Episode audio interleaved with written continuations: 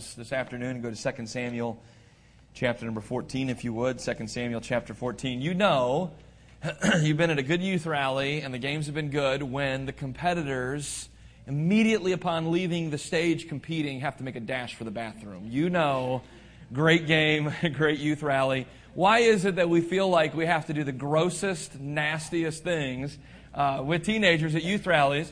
Uh, we run a uh, we run a Christian camp at uh, at our church, and um, we invite you know churches to come. If you're a youth pastor or a pastor and you're looking for a good Christian camp for your young people, uh, we rent out Camp Kobiak in Michigan, and uh, our church kind of oversees it and runs it. And so, if you know anything about us as far as our standards and, and that sort of thing, and you would be in agreement, uh, you know, you, I think you'd find yourself very comfortable at our camp. But uh, we, we, uh, we assign different youth pastors to different responsibilities and different things. And and I gave one youth pastor responsibility. I said, look, Tuesday night, you're going to do, you're going to do this game. It's your night. You just do, you know, whatever you need to do. And, and I probably should have inspected a little bit closer. And I didn't. And that was a huge mistake on my part because he, he brought all the teenagers into the room. And, uh, you know, there was like this fad that was going in youth groups and probably still going to a certain extent where they took the popular television show Fear Factor and they were doing all the crazy stuff, some of the crazy stuff that you would see on that. And, uh, and he, he got a lineup of teenagers from each team. And there were like six of them. And um, one stood here, here, here, all the way in the middle on the one team, and then on this side, all the way over. And they each had a cup. And the guy at one, at, at one end had a, had, a, had a can of prune juice. And, uh, and what they had to do is they had to pour a little bit into the cup, drink it, spit it into the next guy's cup. He had to drink it, spit it in the. This is no joke, I promise you. This was going on at the camp that I run. I'm standing in the back. I'm calling children's services, just giving them a heads up. Look, you're going to get some phone calls at the end of this week. I promise you. And, uh, you know, so I, I don't know why it is, youth pastors, we feel like in order to keep teenagers entertained, we got to have them do the grossest things imaginable. I, my understanding is they ground up a Taco Bell meal. I was at a youth rally in Indianapolis a couple of years ago, and, uh, and they asked, they said, How many of you like McDonald's Happy Meals? And all the hands, yeah, we love McDonald's Happy Meals. I want two people to come up and eat a McDonald's Happy Meal. They came up and they did the same old thing. Pulled the blender out, threw the hamburger in there, threw the fries in there, and then they dumped a Dr. Pepper on top of it, stuck the lid on that thing and ground it all up, and they had to drink it. And, and uh, you know, just crazy stuff. So you know you've been at a good youth rally when there's a huge trash can on the platform just in case. And as soon as the kids get off the platform, they're running for that bathroom uh, we know it's been good. We've been in the Lord's presence when that happens, right? So, anyways, I, I have uh, thoroughly enjoyed my time here today. And uh, you know, the best part about teenagers is um, that you guys are you guys are flexible, right? And I had a pastor to tell me a number of years ago. He said, if you're not, he was a church planner. He said, if you're not flexible, you're miserable. And that's so very true. You know, you you look at this church and you know, I guarantee you, probably this church never envisioned or dreamed that for a period of time this would be their auditorium, this would be their church complex. But hey, look, you know what? It's the Lord's work, and this is where He has us. And if we're not flexible, we're miserable. And uh, my, what a great job they've done putting this thing on and, and that sort of thing. So look, when the heavens opened, no big deal. The only bummer is it smells a whole lot worse in here this afternoon than it did this morning. Some of you look like drowned rats. Uh, but we're going to survive and we're going to get through it, all right? 2 Samuel chapter number 14. This is my last chance to speak to you today. And uh, I, am looking forward to hearing uh, Pastor Knopf here in just a little bit. And uh, got enjoyed getting to know him and his family. And uh, I know you're going to enjoy hearing from him in just a moment. But uh, this is my last chance to address you. And again, I, am just so thankful for the opportunity. You listened great this morning. And let, us hope that we can continue that this afternoon. 2 Samuel chapter number 14 somewhat of an unusual passage of Scripture. Let me give you just a little bit of background. David, we all know the story, sinned with Bathsheba. We don't need to go into great detail about that, but we know he made a huge mistake. In fact, a mistake that, that literally would define his life for the rest of eternity.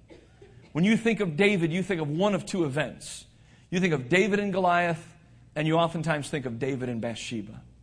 You think about, you think about our lives and, and the fact that the, the highest high we'll ever experience is equaled by the lowest low that you could ever experience. And that's David's life.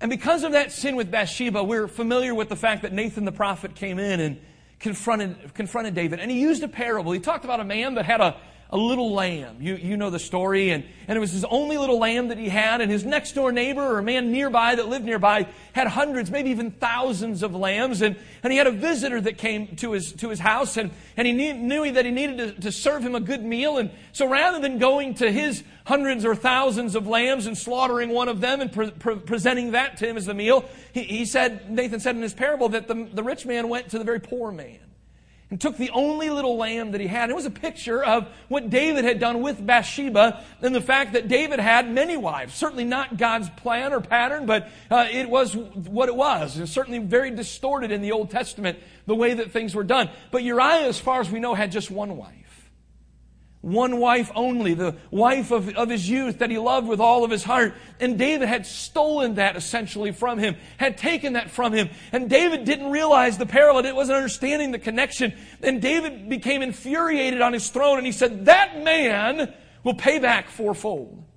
Not realizing, David not realizing that he was sentencing himself. You study the passage of Scripture out and you will find that David paid back fourfold for the rest of his life in this situation involving Bathsheba. For we find that the child that was born as a product of that union between he and Bathsheba lived just a short time and that child died. Even though David begged and he pleaded with God to spare that child's life, that child died. A chapter or so later, we find uh, that David had a, had a son. His name was Amnon. And, and Amnon had, a, had, a, had desires or had a feelings for a, for a half sister. Obviously, sounds very bizarre in our culture and our society, but it seems to be somewhat normal in that society. You read the passage of Scripture and you'll find that Tamar said to Amnon, Look, don't force yourself upon me. If you, if you have a desire to have a relationship with me, go to our father. He will, he will not hold me back from you. He'll allow you to marry me. But Amnon went about it his own way. And we know that Amnon took the purity of his half sister Tamar. So that's the second punishment that David would endure to know that his sister, or excuse me, his daughter had been violated at the hands of his son. The Bible says that two full years later, the brother of Tamar, the full brother of Tamar, waited purposely for at least two years. And at the end of two years, he, he asked David if he could have all of his brothers to come to a certain gathering that he had prepared, not realizing, David not realizing that Absalom was using this as an opportunity to take the life of Amnon for what he had done. That's number three, because Amnon lost his life at that gathering of David's sons. And that's where we are in this passage of Scripture. That has just taken place. And at this point, Absalom is in a period of of, of, of, of uh, uh, isolation from his father David. He's fearful about coming back, uh, how that would be received, and, and, and realizing what he's done, but he feels like it's worth it to defend the honor of his sister. Meanwhile, David is mourning because he's lost. He lost a little baby that died. His, his, his daughter will never be the same because of this experience that she had to encounter. His one son is dead because of what he's done to his sister and because of what his brother did to him. And he realizes Absalom is, is isolated. He's in a moment of somewhat of asylum, so to speak. He's away from his father and he's lost, he's lost so many children as a result of one night of passion. Think about it, young people. Sometimes we sit here and we try to weigh out our sins and can I get away with this or is this something that I should do? Will the punishment really be all that bad? And I remind you of what David went through. I remind you what some other Bible characters went through and how many times they paid for that sin long after they enjoyed the pleasures of that sin. David has a, has a man that's close and near and dear to his heart. His name is Joab. If you'll notice in verse number one, the Bible says, Now Joab, the son of Zeruiah, perceived that the king's heart was toward Absalom. In other words, he sensed that, that David wanted to restore this relationship with Absalom. He kind of picked up on that. He recognized David just wasn't the same because Absalom was, was not there with him in verse number two. And, and Joab sent to Tekoa and fetched thence a wise woman and said unto her, I pray thee, feign thyself to be a mourner Put on now mourning apparel and anoint not thyself with oil, but be as a woman that had a long time mourned for the dead. And come to the king and speak on this manner unto him. We won't take time to read the whole passage of scripture, but basically she does this. She appears to be a mourner and she comes and she presents this story to David. And the story goes something like this. She said, David, I, I had two sons. Just two sons. That's it. My husband's gone. He's dead. And, and, and I have these two boys, and, and, and the one boy slew the other boy. And, uh, and, and I, because I've already lost one son and I don't want to lose another son, I, am not ready just to, uh, just to cast him off either. And, and, and I want to maintain a relationship with him, but my family will not allow me to do it. My family's so infuriated by what this one uh, brother did to his other brother that they want him to die for this sin. And she said, I just, I just don't want that to happen. I can't take it. David essentially says, Bring him back. Let him come back into your home, and, and he'll have the protection of the king because I know where you're coming from. I know how it feels. At the end of all of this, she reveals to David, she says, David, the story I've told you is not actually accurate. The story that I've told you is what we perceive you're going through as well. And we know that you long to bring Absalom back into your home and to restore the fellowship with Absalom that once existed, but you feel like you cannot because of the opinions of others. She draws it all to a conclusion where she says in verse number 14, For we must needs die, and are as water spilt on the ground, which cannot be gathered up again. Neither doth God respect any person. Yet doth he devise means that his banish be not expelled from him. I read that passage of scripture and I saw the word picture that was given there. She said, We are as water spilt on the ground, which cannot be gathered up again. And I want to preach to you this morning on, or excuse me, this afternoon on this thought. Once it's spilled, it's gone.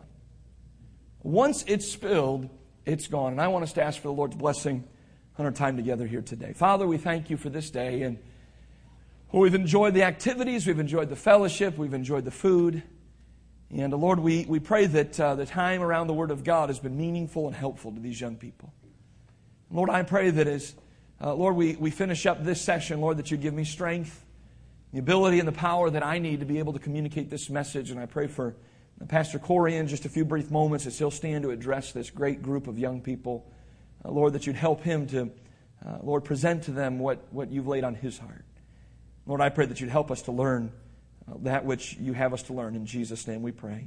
Amen. If I could have uh, just one volunteer, I need someone to give me a hand up here real quick.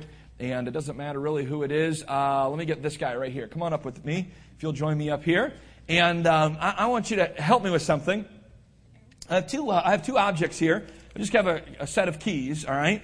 And, um, and what I'm going to do is I'm going to actually uh, do this first. Pastor, you don't mind if the carpet gets a little wet. Is that okay? All right? We got this bottle of water. It is completely full and it is sealed. And your job is going to be when I spill this water on the ground, I'm going to dump some of this water out. I want you to gather it all up and I want you to put it back in the cup from whence it came, all right? So here we go. I'm going to open it up. And uh, if you'll step back just a minute, I don't want you, I don't want you to get your shoes or anything uh, dirty. So, okay, there, there it goes. We're pouring some of it out. Okay, we've, we've lost quite a bit of water. Now, I want you now quick, hurry up before it's all, before it's all gone. There you go. Come on, put it, put it in there, the little drops. Keep going. There's, there's still plenty of water there in that carpet. Yeah, get the, get the rest of it. Come on, keep going. Keep going. Keep going. Keep going. It's already, it's already dry. Well, it's not already dry, but it's, it's, it's trending in that direction, isn't it? All right. You get the point, right? Once you, once you spill water, on the ground, you can't gather it again. Now, in contrast, here's my keys. Pick those up. Hand them back to me. Wow, look at this guy. He's slick. You, you can, an object like this, no problem. Drop it on the ground, pick it up again. Water, not so much. Liquid, not so much. Once it's spilled, it's gone. And that, thank you. That was the lesson that this woman, this wise woman of Tekoa, was giving to David. She said this essentially. She said, David, you've got one life. You, you only have so many children. Once this life is over, once this time that you have here on this earth is gone, it's gone. We're like water spilt on the ground. Uh, our lives, the days of our lives cannot be gathered up again. You can't put it back in the cup from whence it came. And David, look, I understand you being upset about what Absalom has done. I get that. But we also see the fact that you love your son with, with an everlasting love. And, and even though he's sinned and even though he's messed up, we recognize and understand that you would be willing to forgive him if he were to seek that forgiveness. And so she says, David, with the time that you have left, I urge you to bring your son back. God devises a way for those of us that have sinned against Him not to be banished from Him forever. You and I, we ought to provide the same opportunities for those that wrong us as well. And with the few brief moments that I have with you together today, I, I want you to consider that your life, you as a young person, you are like water. That once your life and once the things that you have are spilled on the ground, you, you can't gather them up again. You see, a lot of times we put a lot of emphasis on things that, that are things that once they're spilled on the ground, we can gather them up again. For instance, money. You know, you can spend money on certain things, and, and if it doesn't work out, or if it's a poor investment, through hard work and through effort, perhaps you can go out and you can re earn or regain the money that you lost. You can make up for a bad investment. You can make up for some poor choices financially here and there. But did you know that God has given you some things? They're very precious things. They're very valuable things in which once you've spilled them on the ground, you can't gather them up again and put them back into the container from whence they came. And with the time that I have left, I want you to consider three very simple things from the Word of God that another, once they're spilled, they're gone completely. The first one is very simple it's our lives. Your life, your life is something that once you've spilled it out, once you've either invested it or wasted it, you cannot go back and you cannot redo that which you've already spent. Your life, the Bible says in James chapter number 4 and verse number 14, For what is your life? It is even a vapor that appeareth for a little time and then vanisheth away. You recognize that yesterday, Friday, September the 5th, is a day that is gone in your life. I don't know what you did yesterday. Perhaps some of you went to a high school football game last night. And you attend a certain high school, you went out to support the team, or maybe you played in the game and you were out there last night giving it your all underneath the lights on a Friday night. Perhaps yesterday you uh, got into some type of an argument or some type of an issue with a friend or maybe with a parent, and, uh, and it's too late. You can't go back and, and you can't redo what happened yesterday. You can't go back and redo what happened Thursday or Wednesday or Tuesday or Monday of this past week. But you know what we can do? We can look ahead. And we can determine, look, I may have made a mess out of my life in the past, but from here on out, I'm going to take full advantage of the days that God has given me. But understand the time clock is ticking on Saturday, September the 6th. And it won't be long before this day is over.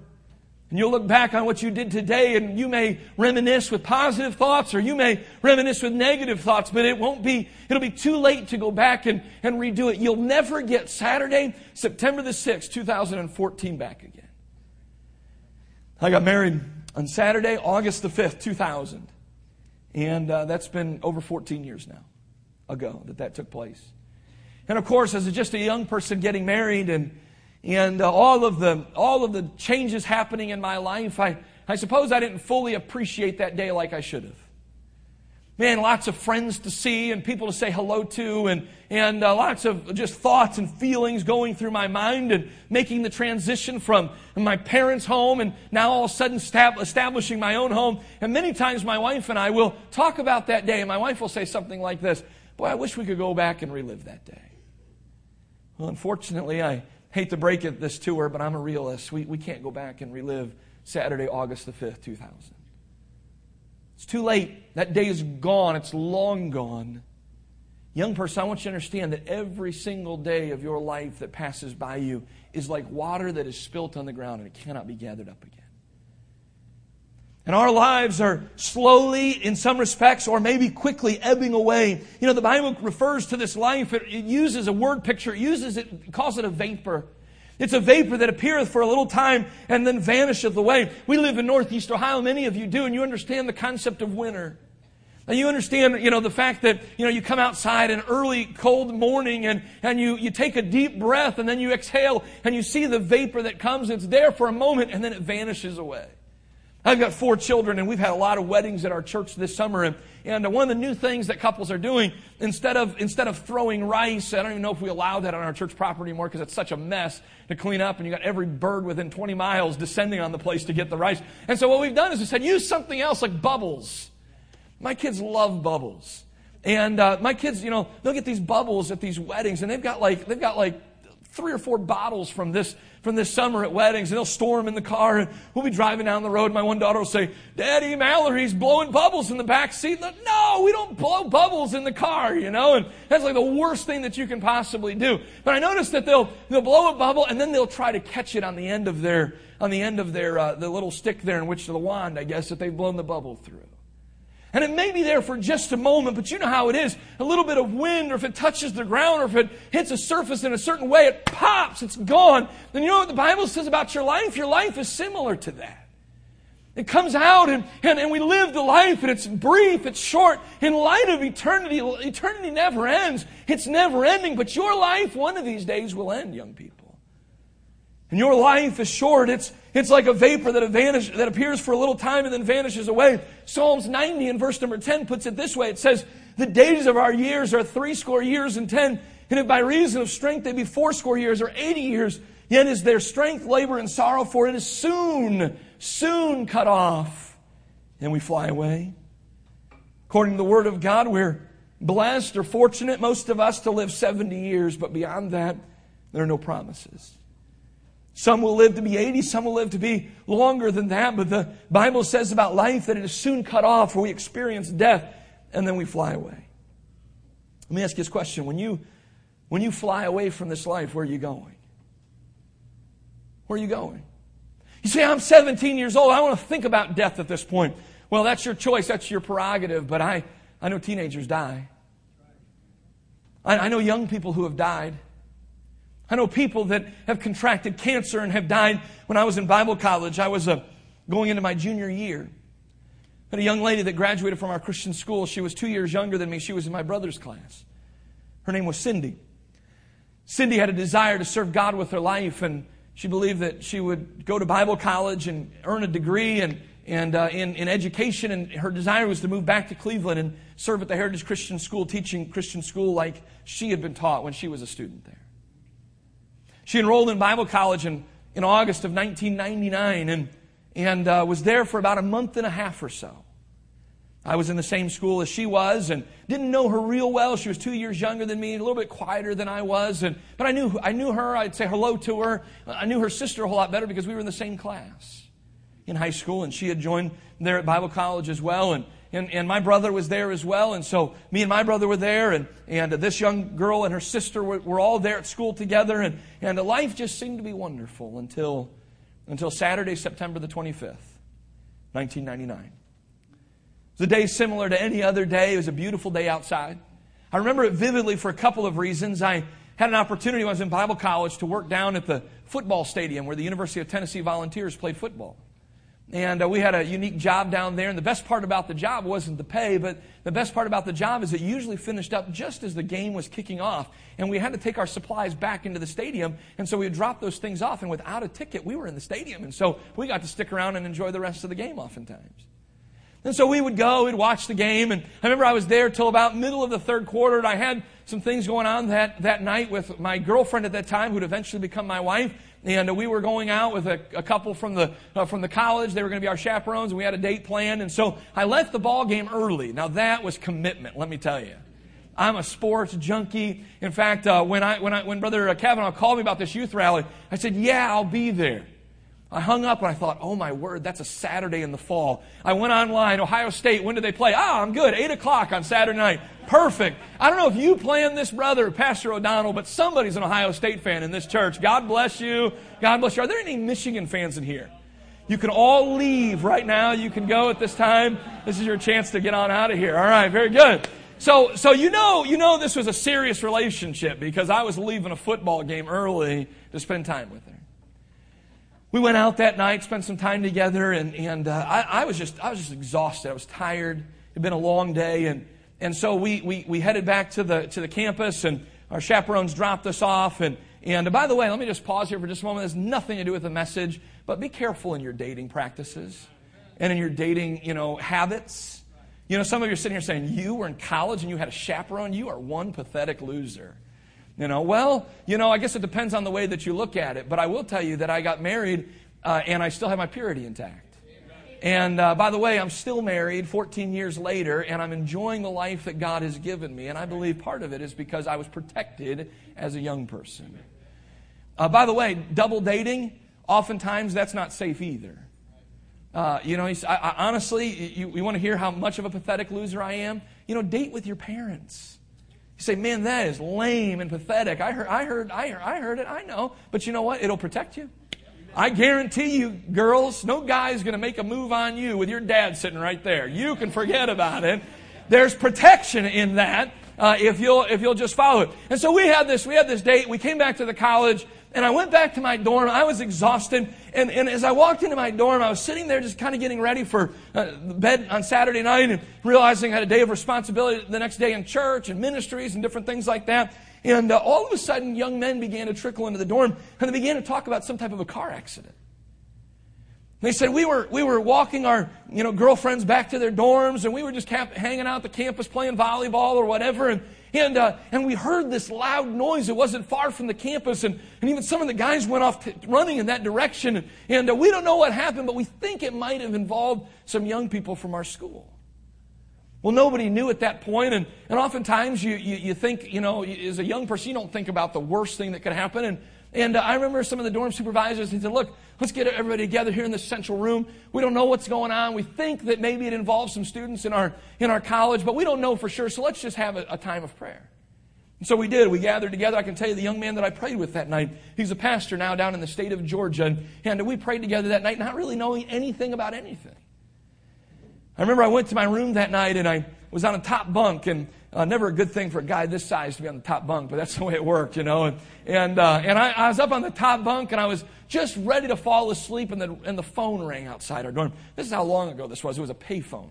You guys are like scratching your heads. What is he talking about, you know? When I was in college and high school, we didn't have cell phones, we had beepers pagers. You know what I'm talking about? You know, you'd, you'd get a little thing. Ah, I got to call so and so. Where's the closest payphone? You know, and and do I have a quarter? Oh, I don't have a quarter. I'm going to call collect. You know, but all of these things are things that you guys know nothing of. And uh, the payphone rang, and uh, the guy closest to the to the door went outside, grabbed it, and said hello. And he goes, Yeah, hold on just a second. And he set the phone down and he said, Pete, it's for you. Well, of course, all the tensions are high. We're all anxious. We're a little nervous. We've heard that there's been an accident, but we don't know all the details. We don't even know if it involves someone from our school. But then the phone rings at like 11:30, and it's for me, and I start thinking this this is probably not going to be good. I got out of my bed and I w- went over to the phone and I picked it up and I said hello, and there was silence on the other end. I said, hello, hello. I said it a few times and it was just, it was blank. There was nothing there. And I said, oh, maybe it's just a prank call or whatever. And I hung up and I got back in bed. And I got to be honest with you, I was somewhat relieved. I thought, ooh, dodged a bullet. About 30 seconds later, the phone rang again. I was in Bible college in East Tennessee, and there are hills and mountains and different things like that. And many times you're driving and you've got a signal, and all of a sudden the signal cuts off, and I can only assume that's what happened. Phone rang again, and gentleman picked it up. He said, hello. He said, yeah, hold on just a second. He said, Pete, it's for you again. And this time I realized there's something going on here. Went over to the phone and I picked it up and I said, hello. And on the other end was the voice of one of the assistant pastors in the church and a professor in the college. And he said, we're coming to get you. He said, there's been an accident and we, we need you to go with us. That's about all he said. At that point, I began to worry. My, my brother's a student in the college, and I thought, well, I dropped my girlfriend off a little bit early. I wonder if she went out and, and uh, was out with some friends afterwards. Just, you know, I didn't know what had happened or what was going on. And I, I went back into the room, and I told the guys, look, just pray. I don't know what's going on. I got, I got changed, and I went out, and I waited for the car to pull up. And the car pulled up. I got in the back seat. There was a gentleman in the front seat next to the driver. Some of the dorm supervisors came out of the, uh, out of the dorm that we were living in and they just walked up to the, the car and they said, look, everybody's concerned. Everybody's, you know, really worried. What's going on? Is there something that we can, we can know so that we can pray a little bit more intelligently? And the gentleman driving the car who had made the phone call to me said, well, there's been an accident. And then he said this, I'll never forget as long as I live. There was a long pause and he said, two are dead. Didn't, didn't know at that point what was going on or why I was being drugged into the middle of this thing. This is a Bible college with 600 students. Why am I having to get in the car? Why do I have to go with them to the hospital? What in the world is going on? We took off from the dorm and we began to make our way to one of the downtown hospitals there in the city of Knoxville, Tennessee. And he began to share with me the story that this young girl that had graduated from our Christian school just the previous spring had been in the car and a drunk driver was driving without any lights on in his car, and he came up over a hill, and, and he just, as they were backing out, no lights on, they didn't see him coming, and he hit the car, and she died instantly. They said, We want you to be there because her sister is going to be there, and we want there to be a familiar face. I began to pray in the back seat of that car. I thought to myself, How am I going to, how am I going to comfort a, a, a young girl who's just lost her sister? I'm in Bible college. I don't know what to say. They haven't taught us that yet in the classes that I'm in. And, and, and, and I, I don't know where I'm going to go and what I'm going to do and, and how I'm going to handle this. And I, I mean, I was as scared as I've ever been. I'll never forget, we got there and we spent a little bit of time there at the hospital before the young lady finally got to, to the hospital. And when she got there, I was just kind of standing in this dark parking lot. It was probably by this 12:30 or 1 in the morning and she came running out of the van that she was riding in and she came and she just she just fell on me and she wrapped her arms around my neck and she just sobbed. I'll never forget as long as I live, I'm standing there in this parking lot, and I am just a junior in Bible college. I'm 20 years old. I have no idea how I've gotten myself into the middle of this mess. I remember this girl saying something to this effect. She's saying, Tell me this is not true. Tell me this is a dream, and I'm just going to wake up and this is not going to be reality. I don't know what to say. I, am standing there. I'm scared. I'm brokenhearted. I know this girl, certainly not as well as her sister does, but, but, I, I don't know what to say or what to do. Never forget we spent another two to three hours there at the hospital, and finally we went home. It's about three in the morning. We went to the girls' dorm where this young lady lived, and her sister lived in the same dorm, but they were not in the same room. This girl that her sister had died that night, she had been working, and so that's why she was not with the other girls. She probably would have been. But she had been working that night, and at 3 a.m., she went back to her dorm, and as she went into her room, she was just kind of maybe had a flashlight. I don't know if they turned on the lights. They probably turned on the lights. Probably most of the girls were awake because of what had happened. And when she got into her room, listen to me, young people, there was a note on her bed from her sister. The sister that was now in heaven. She had written it earlier that day, and she had just written and just said, I'm so thrilled to be here, and I love you so much, and I'm so thankful that we're in Bible college together, and I'm just loving every minute of this. Something to that effect. I thought to myself, how, how, how that young lady had the perception, the wisdom to write that note at that point, I don't know, but I guarantee you that that girl will cherish that note for the rest of her life. Young people, I share that story with you to tell you, not to scare you, but to tell you that we, we don't know. We don't know how long we have here on this earth.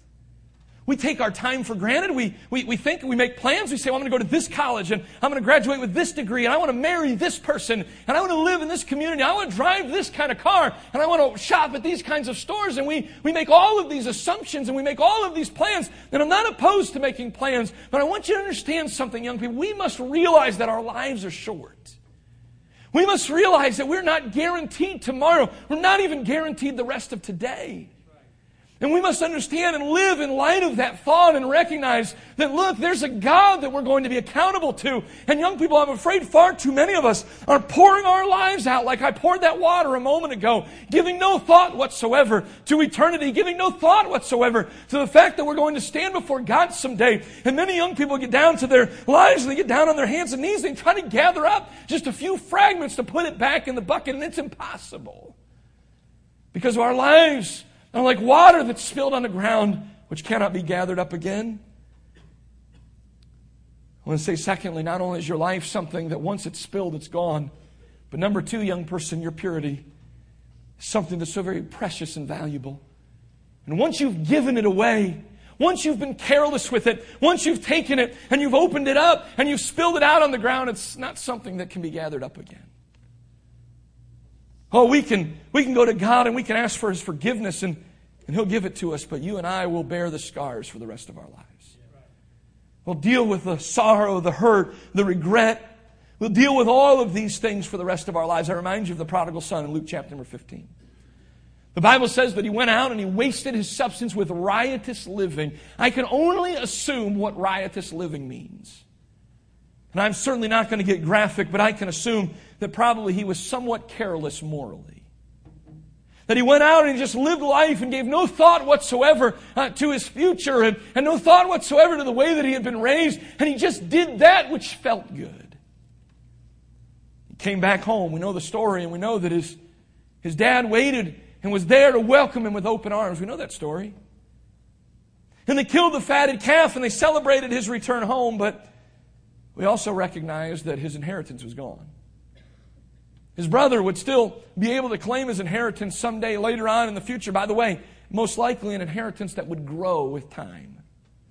See, he took the easy way out. He said, I want what I want and I want it right now.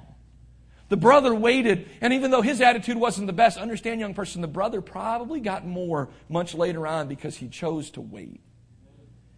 But here's, here's the point this, this young man decided he wanted what he wanted right now, and he got it.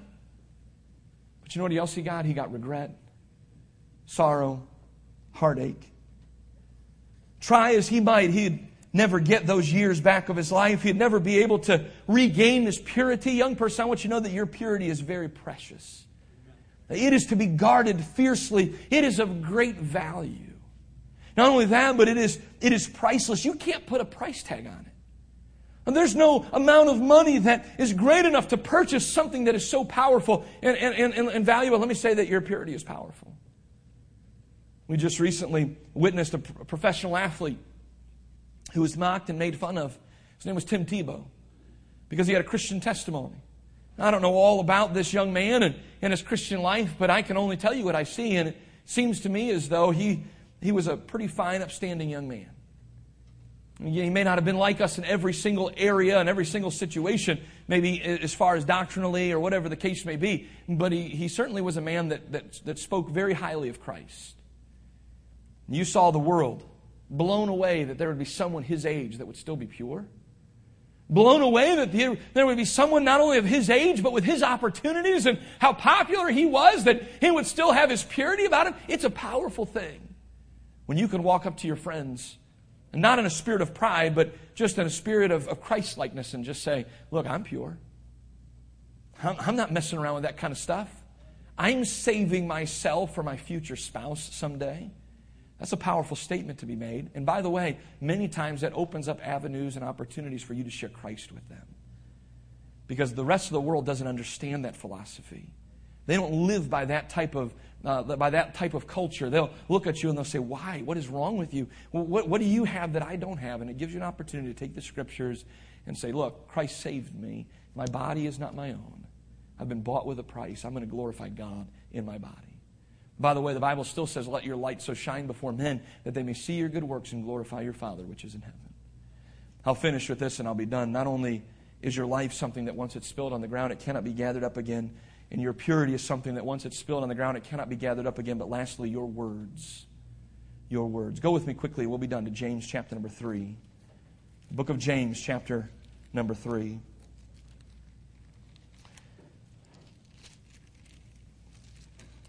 But after the book of Hebrews, we come to the book of James, and many have likened it to the New Testament Proverbs, and I certainly tend to agree with them. It's a, a very practical book filled with lots of wonderful things. And look in verse number 5. It says, Even so, the tongue is a little member and boasteth great things. Behold, how great a matter a little fire kindleth. And the tongue is a fire, a world of iniquity. So is the tongue among our members, that it defileth the whole body and setteth on fire the course of nature and it is set on fire of hell. For every kind of beast and of birds and of serpents and of things in the sea is tamed and hath been tamed of mankind. But the tongue can no man tame. It is an unruly evil full of deadly poison. Listen to verse number 9. Therefore bless we God, even the Father, and therewith curse we men which are made after the similitude of God. Out of the same mouth proceedeth blessing and cursing, my brethren. These things ought not so to be. Here, here's the point. Some of you young people, you, you go to church on Sunday and you sing the praises of God and you read scripture when you're called on by your Sunday school teacher and you may even go out on team sewing and share the gospel. But when you're out playing sports on Friday night or on Tuesday night or you're whatever, sometimes out of that same mouth that you use to sing hymns and bring honor and glory to the Lord, out of that same mouth, maybe you uttered profanity. Or maybe you use that same mouth to use uh, some type of uh, double meaning or some type of an innuendo that, uh, that maybe on the surface seems fine, but said in the way that it was said and in the context in which it was said, maybe perhaps means something else. And God said that ought not to be. As Christians, that we would praise God with our tongue and then turn around the next day and that we would curse men with our tongue. God forbid that we should live our lives like that. Young people, I want you to know something. Your words, once they've been spoken, can't get them back. I was, I was at a church preaching the other day, and they had a sign out front of their church and had a little marquee, and, and it said something to this effect. I, I may not get it exactly right, but it said, Words are, are hard to hold back, but impossible to take back. I thought that was a powerful statement. Have you ever been there before? You're in conversation with someone and you just say what's on your mind, it just kind of comes out, and and all of a sudden, you look at the person in which your comments were directed and you realize you've done so much damage. And we try one of these numbers. Oh, I'm sorry, I'm sorry, I'm sorry. I take it back. I was just kidding. I was just kidding. I was just joking. No big deal. Ah, you know.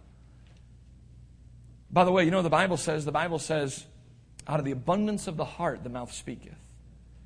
In other words, young person, don't try to give this excuse to your youth pastor, your parents, when you slip up and you say something that you should not be saying. Don't try to say, well, it's just an accident. I don't know where that came from. I know where it came from. Came from a heart that has that inside of it. Because out of the abundance of the heart, the mouth speaketh. I remember as a boy being taught this phrase by folks in the neighborhood and maybe even by some Sunday school teachers sticks and stones may break my bones, but words will never hurt me. It's a cute little phrase, and I understand where it came from, but I don't think there's really an ounce of truth to it. Because if I come to you today and I take a baseball bat and I swing it as hard as I can and I break your arm, um, you'll go to the doctor and the doctor will set the arm and the bone and they'll put you in a cast, and within usually four to six weeks, you're back to normal. But I could come to you today and I could say something that you'll remember for the rest of your life. Every time you think about the words that came out of my mouth, it'll hurt all over again. 1998, I believe.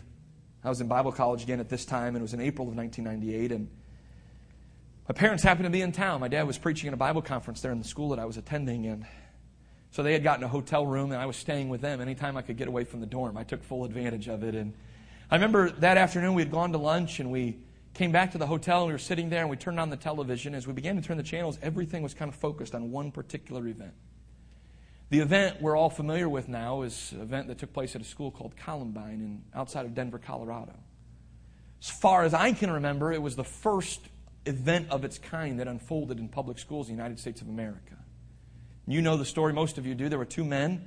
Their names were, I believe, Dylan Harris and a man by the name of Eric Klebold, if I remember correctly. I could be wrong on that. But those two young men came into a school on that day, I believe it was a Thursday, in April of 1998, and they had weapons stockpiled, and their plan was to kill everybody in that school, and eventually, when they were done with their shooting spree, to blow the whole place up. That was the plan.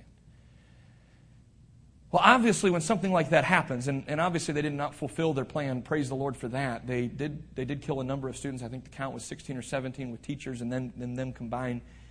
But the law enforcement was able to get in there, and able to get the situation under control. I'll still never forget those young people running out of that school with their hands behind their heads, trying to run as fast as they could to safety. You can only imagine you go to school and all of a sudden you hear gunfire in your school, what that would do to you. My understanding is they went into the bedrooms of those two young men and they began to look into their writings and into their emails and internet usage and began to search those things out. And they began to find out that these two young men were on a daily basis mocked and ridiculed and scorned and made fun of in the school that they attended. They were part of what that time was known as the trench coat mafia. They were guys that kind of were that, of that gothic atmosphere and wore lots of black and that sort of thing. And they'd come to school on days in which, you know, the weather was, was pretty nice outside and they'd be wearing these long trench coats. And so the kids mocked them and made fun of them. They had a good time with them, had, had lots, of, lots of fun with them, to the point where those two young men eventually snapped. Why? Because of the words of someone else. Now, please don't misunderstand me. There was probably a whole lot more going on than that, but that was one of the contributing factors to why those two young men went into a school and decided that they were sick of the teasing, sick of the ridiculing, sick of the mocking and the scorning, and they were going to make life miserable on people that had made their lives miserable for years. The point is this, young people we, we must be careful about our words. We must be careful how we interact with people. Somebody comes into your youth group as a visitor on Sunday morning, you have no idea what it might do for them for you to walk up to them and introduce yourself to them. You have no idea what it might do for them if you were to walk up and compliment them and say something kind to them, say something nice to them. You might have gained a friend for a lifetime. We interact with people every day. We have no idea what they're dealing with. We don't, we don't know what's going through their minds. We don't know what's going through their hearts, the pressures that they're dealing with. And a simple word of, hey, you look nice today, or hey, you're a blessing to me, or I appreciate your friendship. We have no idea how that could keep someone going for another day. Sometimes we instead walk up to people and maybe just in the guise of teasing or joking around, but we say something, and it might be the very thing that would push someone over the edge. Young person, I want you to know something. Our words are like water that is spilt on the ground, which cannot be gathered up again. Young person, your life, your purity, your words. Hey, look, the money that you have in your pocket, you can blow it on something stupid today. Hey, no big deal. Go out and earn it again next week. You can gather that up again and you can put it back into the container from whence it came, but your life, you'll never be able to do that. Your purity, hey, once it's gone, it's gone. Protect it in your words. Would you bow your heads with me and close your eyes? Our heads are bowed and our eyes.